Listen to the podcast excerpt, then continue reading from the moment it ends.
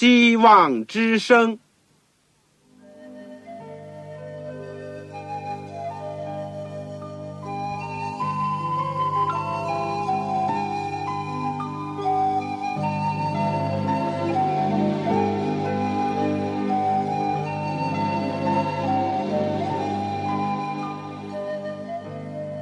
各位听众朋友，各位弟兄姐妹，欢迎您收听信徒培训这个节目。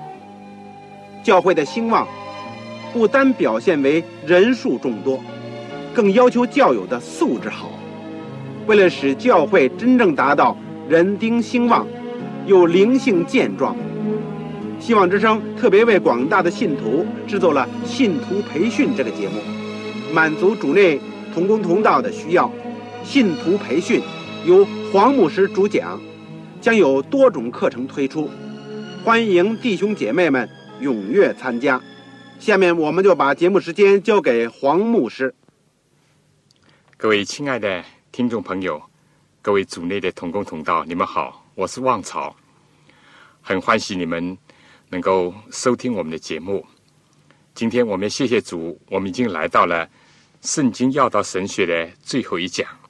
第四十四讲，这题目是拣选和预定。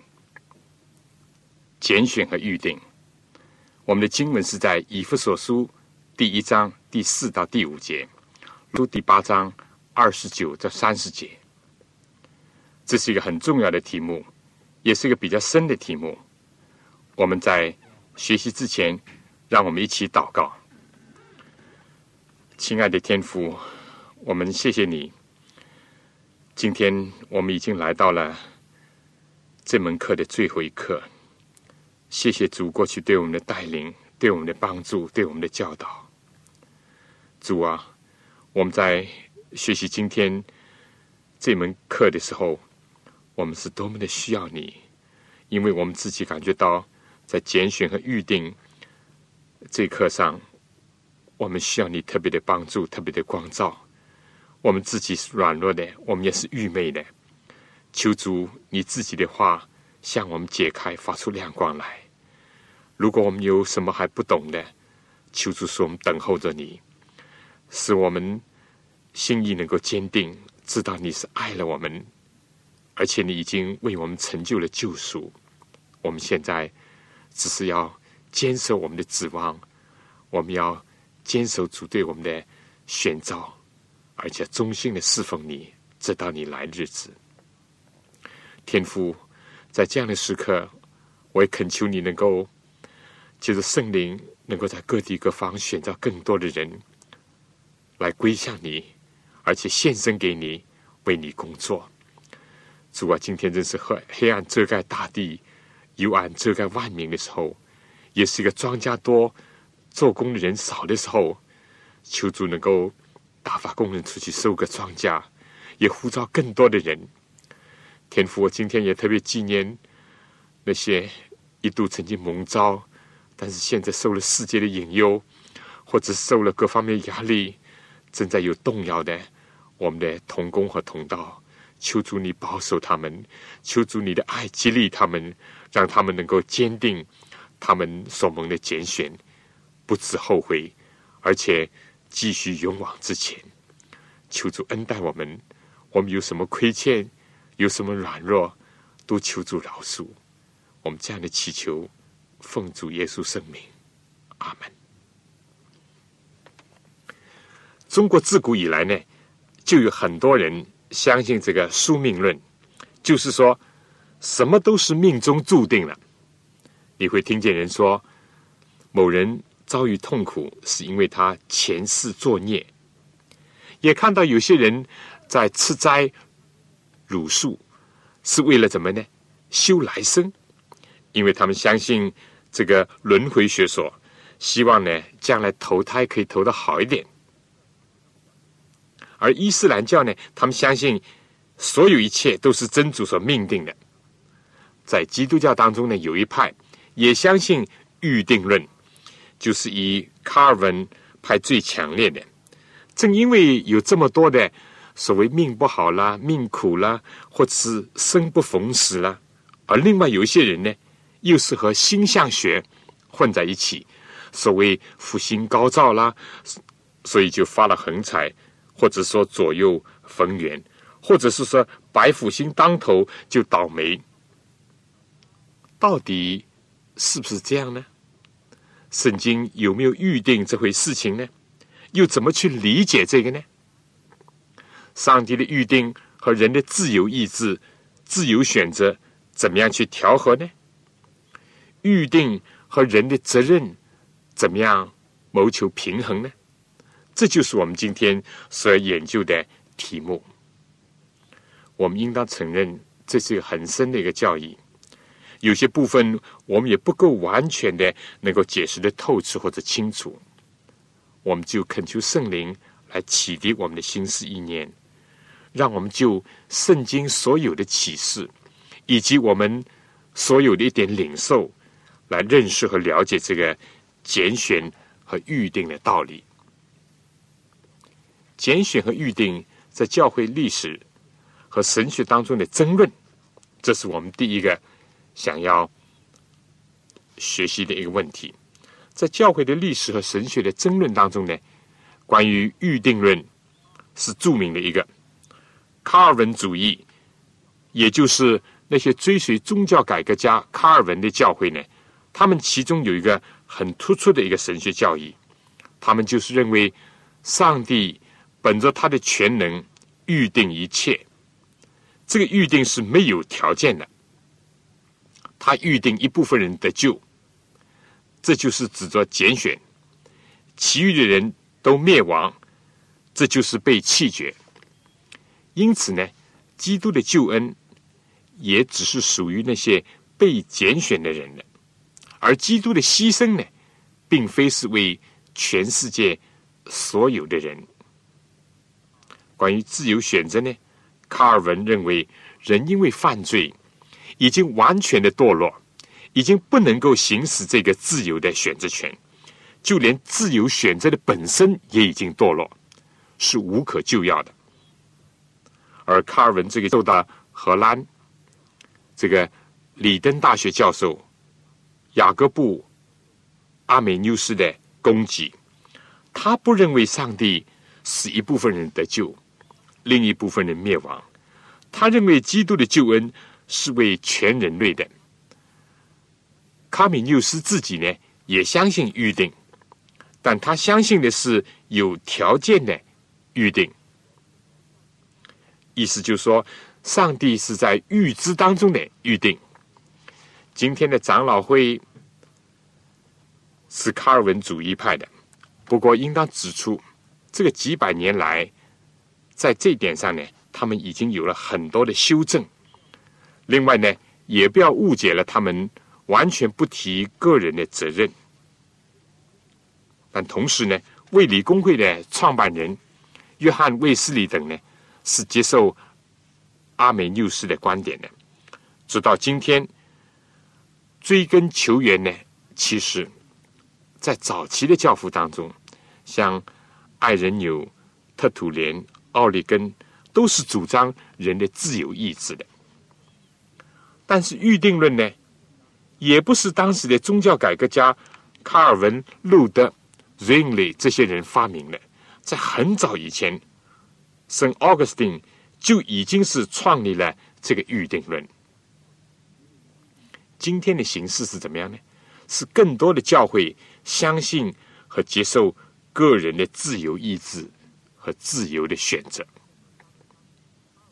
而在这一方面呢，卡尔文主义也已经有所修正。所以总的来讲，基督福临安息日会的神学思想，在这一点上呢，是更加接近于阿美六世的主义。因为基督福临安息日会的前身呢，有许多的先贤都是来自卫理公会。但更重要的是，考虑到圣经里面在这个问题上所给予我们的教训和启示。这是我们简单的了解一下，在神学界、在历史当中对这个预定所有不同的观点，当然是很简单的。第二呢，我们来看看圣经当中论到的拣选和预定。圣经是用过拣选和预定的字眼，而且呢，基于我们的认识到圣经里面所讲的，上帝是无所不能、无所不知、无所不在的。上帝既是创造主，是万王之王，当然他有全能立定一切所有，当然他要按照他自己的旨意去行。保罗在罗马书第九章二十九节说：“你这个人呐，你是谁？竟敢跟上帝抢嘴呢？受造之物岂能对造他的主说：你为什么这样造我呢？窑匠难道没有权柄，从一团泥里拿出一块做成贵重的器皿，又拿一块做成卑贱的器皿吗？”在罗马书十一章，保罗又说：“谁知道主的心？谁做过他的谋士呢？”谁是先给了他，使他后来偿还呢？因为万有都是本于他，倚靠他，归于他。保罗在三十三节感叹说：“身在上帝丰富的智慧和知识，他的判断何其难测，他的终极何其难寻。”而讲到上帝的神性的荣耀和权力方面，一方面我们要承认。上帝的预定的存在，但另外一方面呢，要承认我们人认识不足的一个存在，因为他是神，我们是人。拣选这个字呢，在希腊文就是选择的意思，或者是拣出来的意思。这个在圣经里面有几方面的应用。第一是讲到上帝选取，或者是拣选。某些国度和团体赋予他们特殊的权利，为了要成就特别的使命，所以犹太民族和国家一度呢就被称为选民，或者是选民的国度。在新约时期，教会呢也被称为选民，是蒙召被选的，所以这是。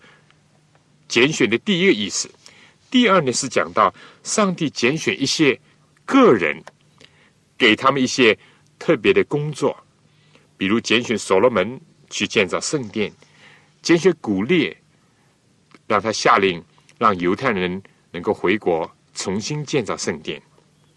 另外，又好像耶稣拣选十二个使徒，和以后又拣选保罗。以上这两点呢？尽管有些方面我们还可以进一步的讨论，比如犹太国、犹太民族是否永久是上帝的选民呢？有没有条件的呢？什么情况下是选民？什么情况下又被废除了呢？如外邦人、外邦的君王也可以被拣选吗？是不是一经拣选，这个职分就永不改变呢？比如十二个使徒当中的犹大，又怎么解释呢？但更多的争论是，上帝要拣选一些人，称为他的儿女，这些人呢，就称为天国的后世，牵涉到人的一个得救的问题。这个争论最大了。难道真像卡尔文所提倡的，上帝就是预定了一些人得救，注定了一些人灭亡吗？如果是的话，那么，人的自由的选择又有什么地位呢？人是不是要为自己的一切承担责任呢？如果真是像宿命论一样，一切都是已经在上帝的书里面，在上帝的计划里面都已经是定规了，那么人对上帝的公义和慈爱又怎么来看呢？哪怕是对上帝的全能没有挑战。而上帝是按什么来决定人得救，或者是决定人灭亡呢？只是凭着他说得救就得救，说灭亡就灭亡，还是说这预定是有条件的呢？如果是没有条件的预定，是说他已经定死了，那么人岂不成了木偶傀儡，完全是被动了吗？那么，我们回到最初人类被创造的时候，圣经讲人是按照上帝的形象造的，不论是男或者是女。那么，既然上帝是有自主、自由、是有理智的，那么同样，上帝当然也会给人有选择权。上帝固然吩咐人不可以吃那个分别善恶树上的果子，但是上帝没有绑住人的手啊，只是给他选择一个权利，而这个选择的后果呢，又预先告诉人。可惜人类最终错用了这个自由权。但历代以来，上帝都是希望人，而且要求人能够遵循他的道德律。但人也可以反叛他，人可以接受上帝、信仰上帝，也可以不接受、不信仰他。上帝没有强迫人改变，上帝吸引人到他面前，让每一个人有一个自由去决定他是不是要响应上帝的呼召。如果人能够选择和上帝同盟，那么他就会分享上帝的能力，而且能够遵循上帝对他所定的计划。在人自由的意志的问题上呢，卡尔文主义和阿美纽斯主义呢，这两个主义提出了非常相反的观点。我们在上面已经很简单的讲到了，很明显的看到。阿米纽斯主义呢，是更加接近圣经的观点，但在我们承认和强调人的自由意志和选择的时候呢，不要忘记，这个主权呢还是出于上帝，而且是他赐给我们的。当然，他赐了，他并没有收回，但这个是恩赐的呢。毕竟我们还要承认是出于上帝，所以对上帝的拣选和预定都是出于。上帝的主权不是人力所能左右的。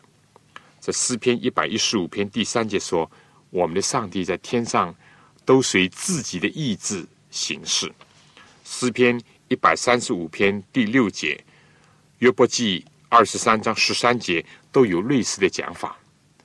此外呢，在以赛亚书十四章二十四到二十七节说：“万军之耶和华启示说，我怎样思想。”必照样成就。我怎样定义，必怎样成立。万军之耶和华既然定义，谁能废弃呢？他的手已经伸出，怎能转回呢？上帝行事，谁能阻止呢？在以赛亚书四十三章十三节，四十六章第九到第十节，就这样告诉我们：上帝的意志就是上帝全能的一个反应。而上帝的意志，有些呢，是我们人所不容易明白的；有些甚至于是我们今生根本不能明白的。上帝自己就是这样说：“我的意念非同你们的意念，我的道路也非同你们的道路。天怎样高过地，照样我的意念高过你们的意念，我的道路高过你们的道路。”大家可以看以赛亚书五十五章第八到第九节。另外，在约翰一书第三章二十节也讲，上帝比我们的心大。约伯记十一章第七节说：“你考察就能识透上帝吗？你岂能尽情识透全能者吗？”所以我们在领受这个道理的时候呢，可以保持这两方面的平衡。人是有自由意志的，但是第二呢，上帝也确实是以他的全能来行使他的。拣选，而没有人能够加以拦阻的。但这两方面呢是一致的，并不相互的矛盾。因为上帝对人的拣选和预定是根据上帝对人的预知。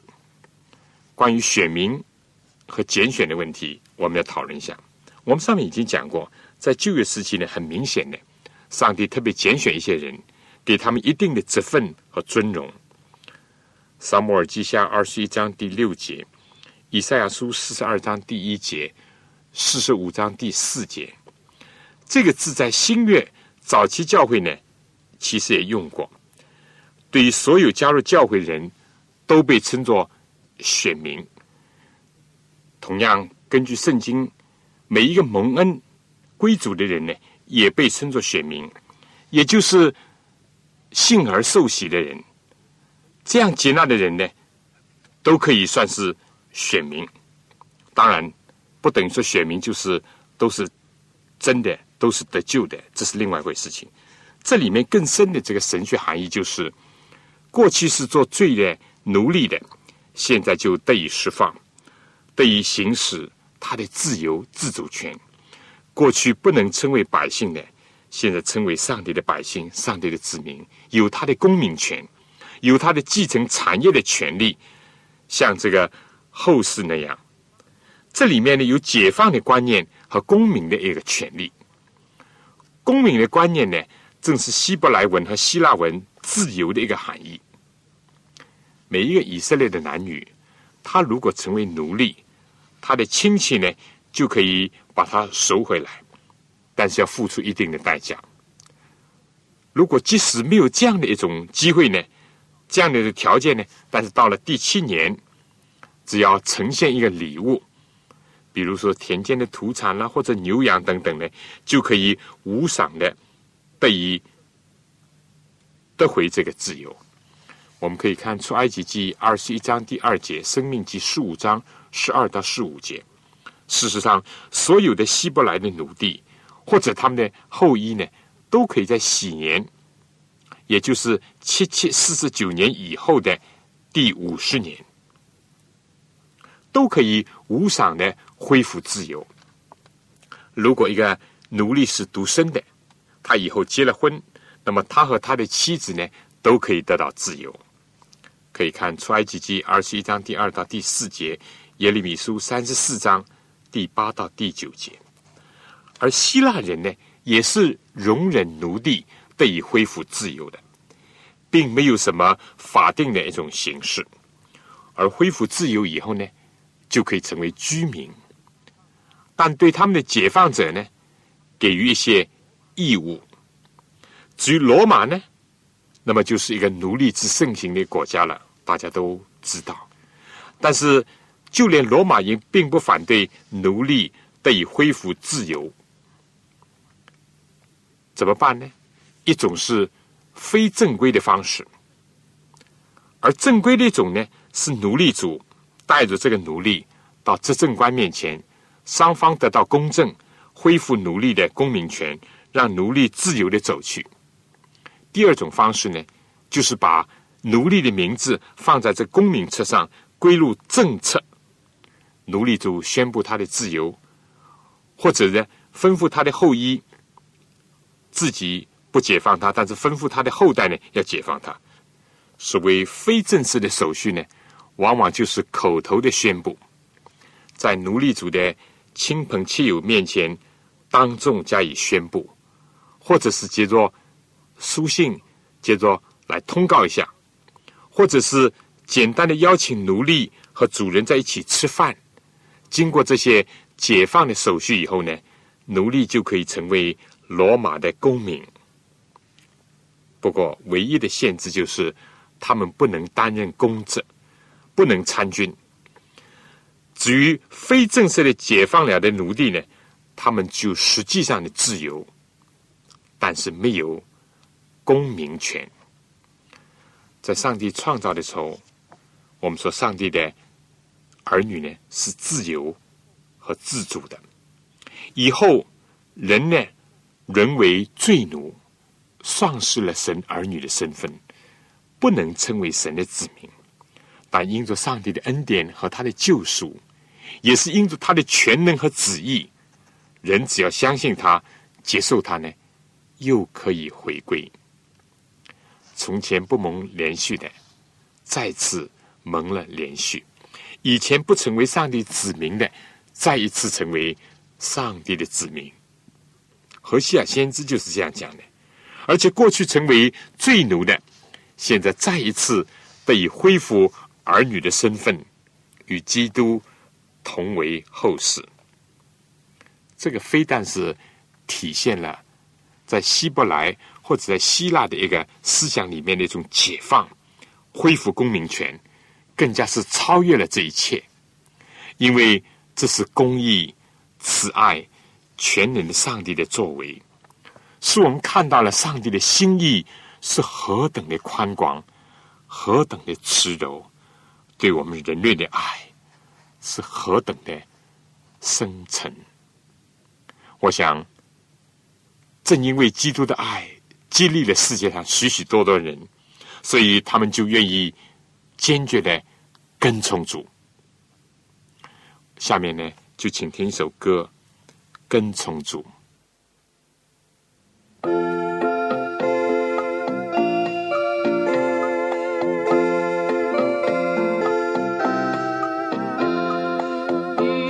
同行，是何等佳美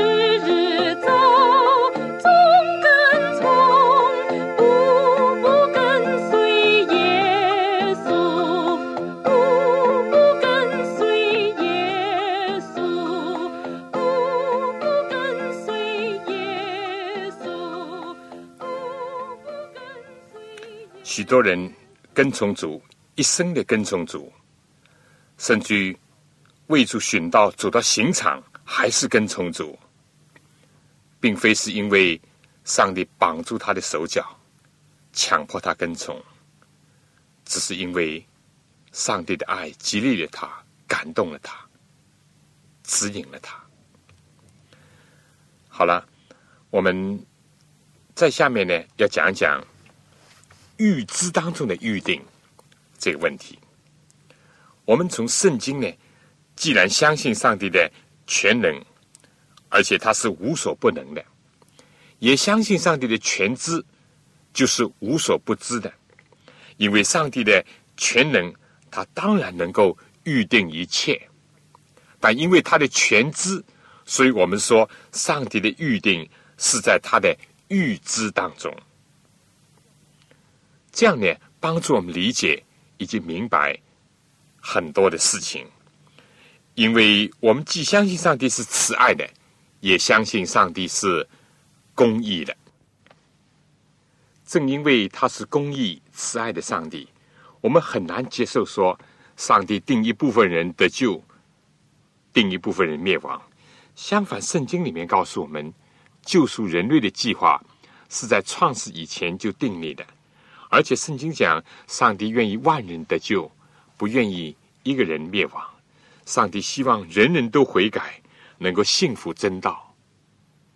这在彼得后书第三章第九节，彼得提到这个章节是联系到了基督复临，当那个时候人的灭亡和得救而讲的。保罗所讲的是在提摩太前书第二章第四节，有预定吗？有。在他提到基督福临的时候呢，在帖撒罗尼迦前书第五章第九节说：“因为上帝不是预定我们受刑，乃是预定我们接着我们的主耶稣基督得救。他替我们死，是叫我们无论醒着睡着，都与他同活。所以你们该彼此劝勉，互相建立，正如你们素常所行的。”约翰福音第三章十六到十八节也说：“上帝爱世人，甚至将他的独生子赐给他们，叫一切信他的不至灭亡，反得永生。因为上帝差遣他的儿子降世，不是要定世人的罪，乃是要叫世人因他得救。信他的人不被定罪，不信的人罪已经定了，因为他们不信上帝。”独生子的名有预定吗？有。尽管上帝希望人都得救，希望每一个人都悔改，但是唯有那些在基督耶稣里相信他的、接受他的，他们就预定得救；而凡是拒绝他、不相信他的，他们的罪已经定了。可以说，他们是预定受刑的。这是一个总的预定的一个原则。在罗马书第八章。二十六节和二十八节呢，就说我们晓得万事都互相效力，叫爱上帝人的一处，就是按他的旨意被招的人，因为他预先所知道的人，就预先定下效法他儿子的模样，使他们在许多弟兄中做长子。预先所定下的人，就招他们来，所招来的人。就称他们为义，所称为义的人，就叫他们的荣耀。这段经文很清楚的是讲到了个人呢得救的问题。上帝预先知道，就定下，所定下的就招他们来，招来的就让他们称义的荣耀。这就是预知当中的预定。这个非但不违背上帝的公义和慈爱，相反更加的彰显了他的公义和慈爱。非但不是上帝无所不能和无所不知有所矛盾，相反，更加是相得益彰。而且预知当中的预定呢，既避免了宿命论的一个危险，但又不排除圣经当中一再提到的个人的自由选择权，以及每一个人都要为他自己所行的要承担责任。因为上帝按照个人所行的报应他。如果是接受一般的宿命论，或者是极端的预定论，就说非但对上帝的慈爱和公义会引起疑问，对自以为得救的人呢，好像是有了保票那样，结果会使自己松懈，甚至会放任；而对于那些似乎已经是灭亡的人呢，那还有什么希望呢？如果是这样的话，传福音又有什么价值呢？人是不是得救，早已经都定了。但如果是预知当中的预定呢？我们既有得救的把握和救恩的确据，又战战兢兢的做成自己得救的功夫，并且呢，我们要努力的去抢救生灵，希望有更多的人能够选择生命，能够选择耶稣基督。这样的认识呢，也排除了所谓一次得救、永远得救的这种错误的讲法。事实上，圣经里面很清楚的讲到，一人必因信得生。只是我们如果后退，上帝心里就不喜欢。但希伯来书的作者说，我们却不是后退，以致进入沉沦，乃是有信心以致灵魂得救的人。希伯来书第十章第七、第八节是这样讲的，而且这也是论到了基督复临的时候的事情。而二十七节呢，说因为还有一点点的时候，那要来的就来，并不迟延。义人就是那些因信称义和因信诚义的人，要保守自己藏在基督里面，常常仰望他、爱他。那么他的得救呢，是确切的。但如果我们一直退后，哪怕已经因信称义，也会退入到成人。这些经文的意思，照理讲是非常清楚的。希伯来书第六章第四节说：“论到那已经蒙了光照，尝过天恩的滋味，又与圣灵有份，并尝过上帝善道的滋味，觉悟来世全能的人，若是离弃道理，就不能叫他们重新懊悔了。”因为他们把上帝的儿子重钉十字架，明明的羞辱他，很清楚。就是重生已经与圣灵有份的人，也可能离弃道理，并且要灭亡。但另外一方面呢，哪怕是罪大恶极的，而且是已经到了死亡的前夕的十字架旁边的一个强盗，只要他悔改，基督也答应他，使他在天国里有份。而且呢，这也是基督在生前明确的提到关于一个人得救的问题的唯一的一次。如果以集体和国家或者民族来讲呢，这也就避免了今天有些误解的，或者甚至错误的认为，古以色列和包括今天的以色列国，将来所有的人都会得救。错了，圣经绝对没有这样的讲法。第一，因为今天凡是以信为本的，都是亚伯拉罕的子孙，都是真以色列人。第二。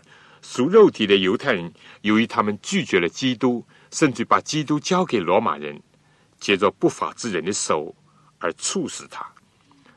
上帝给过他们许许多多的恩典，并且延长了他们的恩典的时期，但是他们自始至终拒绝上帝的呼请，所以这选民的国度呢，也就此结束了。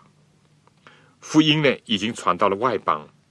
有人可能会问：为什么旧约里面似乎有许多论到以色列的应许？这些应许和预言是有条件的。当这些条件应和的时候，这些预言和应许呢就必应验。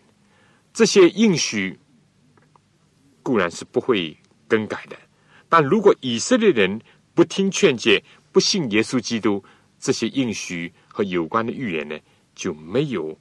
成就的可能，以色列国的历史非但不是证明了集体的一次得救就永远得救，或者是一个国家民族一次被拣选为神的选民的国度，就是永远享受这个特权，不是的，反而证明了一点：原来是上帝的子民，原来是选民的国度。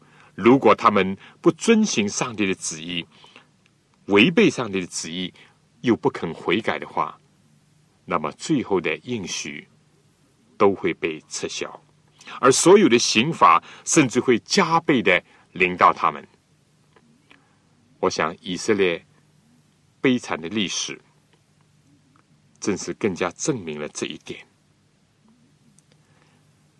有一个例子，尼尼微大臣，本来上帝说四十天就要毁灭的。但传出警告以后呢，从君王到百姓都披麻蒙灰，深深的悔改。上帝宁愿是先知约拿所传的落空。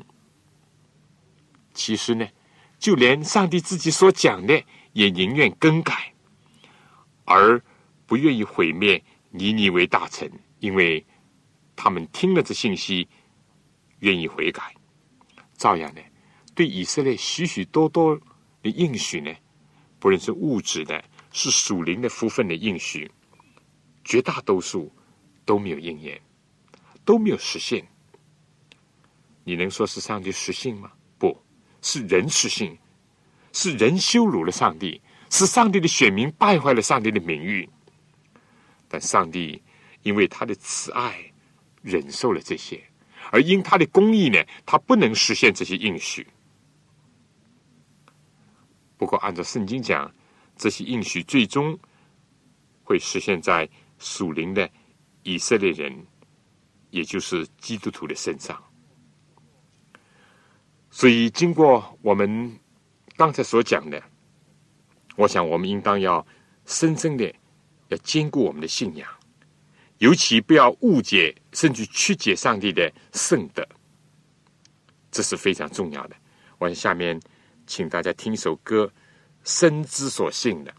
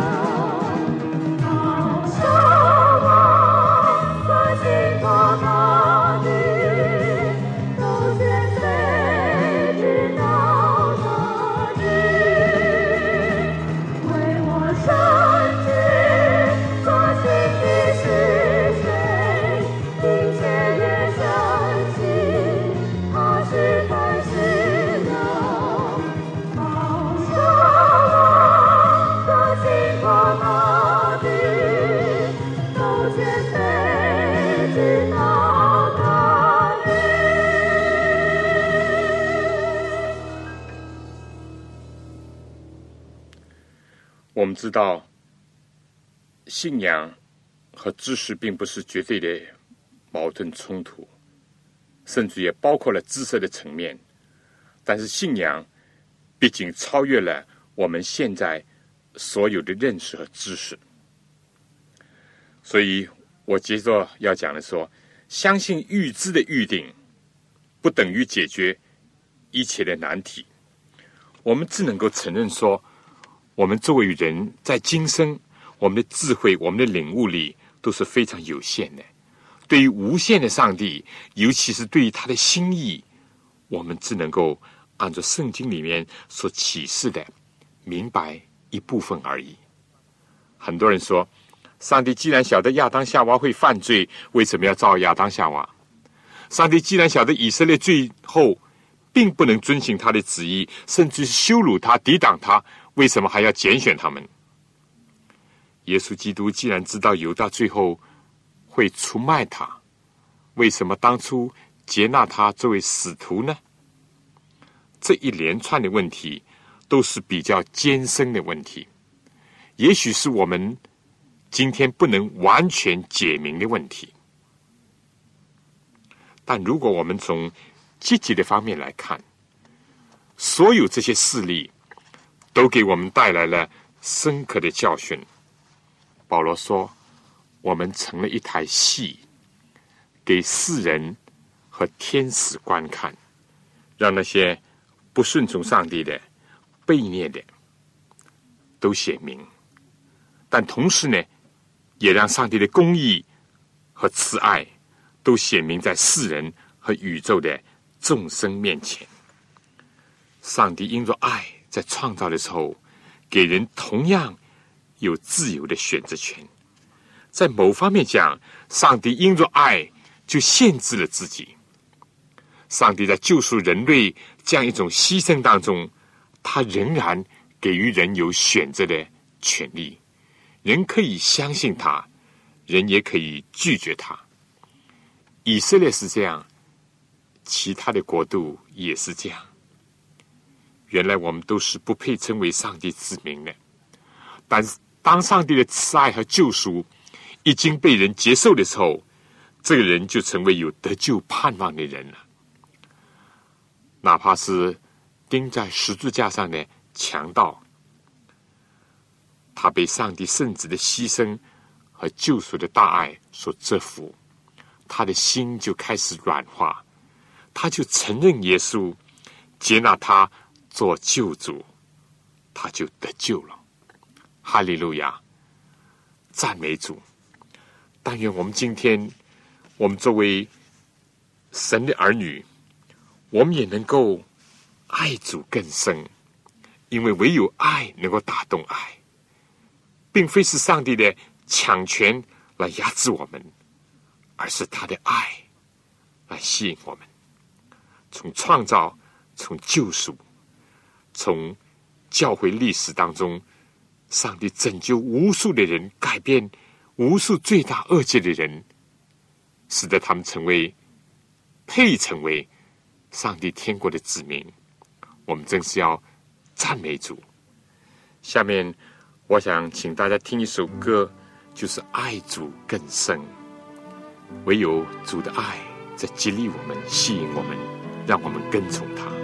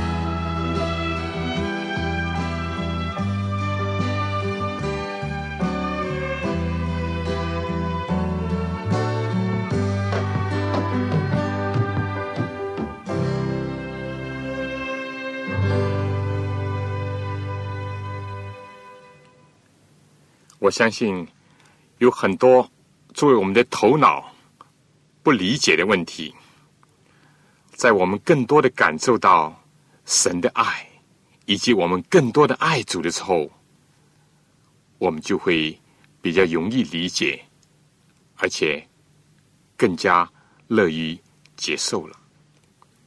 最后，我想小结一下，今天呢，我们在这个拣选和预定的课题上呢，首先是简单的介绍了一下教会以及神学界当中的主要的不同的观点，就是一派是卡尔文派的预定论，和阿美纽斯的预知中的预定论，而基督福临安息日会呢，是倾向于后者。其次呢，我们看到圣经当中讲到的拣选和预定，不论是个人或者集体、民族，都是上帝对他们有特殊的使命和要求，也为此呢赋予他们特殊的应许、权利和地位。但这些呢都是有条件的。至于关于个人得救的问题上呢？我们因为相信上帝的全能，所以相信有预定。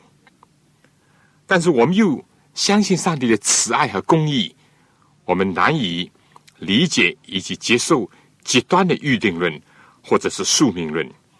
因为上帝在创世的时候是按照他的形象来造男造女，给人有一种自由的选择权。尽管他指出了人要为自己的选择。要承担责任和后果，但他从来没有强迫人信从他。他预定了不幸的会定罪灭亡，凡信从主耶稣基督的就得救，因为他的全知，他使得凡预知信他的人都预定他们得救。最后呢，我们也看到了圣经并不认为。一次相信，就永远得救。相反，信的人如果一直后退，甚至可以倒退到成人的地步。但如果人一次的住在基督里面，一次的信而从主，得救是确切的、有保证的，因为这是信使全能的主所应许的。最后，我还是要说。虽然有限的人类和心智不能识透，或者是解明无限的上帝的心意和作为，但上帝的全能和全知，他的公义和慈爱是无疑的，是配得我们的敬拜、侍奉、相信和靠托的。这就是我们信仰的一个重要的一个基石。好了。亲爱的弟兄姐妹，关于这一课拣选和预定呢，我们就讲到这里。事实上，这也是圣经要道与神学的第四十四讲，也就是最后一讲。我想先给大家几个讨论的问题，或者思考的问题。第一，你觉得宿命论、预定论对人有哪一些危害？第二。你对圣经当中的预定、预知是怎么理解的？第三，你遇到相信预定论者，怎么来讲述才容易使他信服？第四，你对拣选和预定当中还有什么新的，或者还存在什么问题？希望你写信来，我们彼此分享交流，或者是讨论。愿上帝能够赐福您、您的教会以及您的全家。我们下一次呢，我们将会要讲另外一课，就是末世论。我们一共有十个课时，我们来看一看圣经是怎么样论到这个末世的，而在神学当中又是怎么来讨论这个问题。但是在这个课程里面，我们着重就是把。旧约圣经的但以理书和新约圣经启示录书的相关的部分，也就是最重要的一些圣经预言的联系，把它重点的来做一个学习、做一个探讨、做个研究。希望你们能够按时收听，而且劝勉其他的人也一同来学习这个课程。我相信上帝一定会赐恩赐福给您所有的学习，以致使我们的信仰有根有基，能够更加好的装备自己，为他做工。好了，今天我们就讲到这里。愿上帝与你同在，我们下次再见。各位听众朋友，各位同工同道，您对信徒培训这个节目有什么宝贵的意见？有什么希望？欢迎您来信告诉我们，也欢迎各位听众朋友来信索取免费的课程讲义。如果在收听的过程里有什么疑问，也欢迎您来信提出，黄牧师愿意为您做出解答。来信请寄香港邮政总局信箱三一零号。我再说一遍香港邮政总局信箱三幺零号。来信写望潮收就可以了希望的望潮水的潮。愿上帝赐福给您。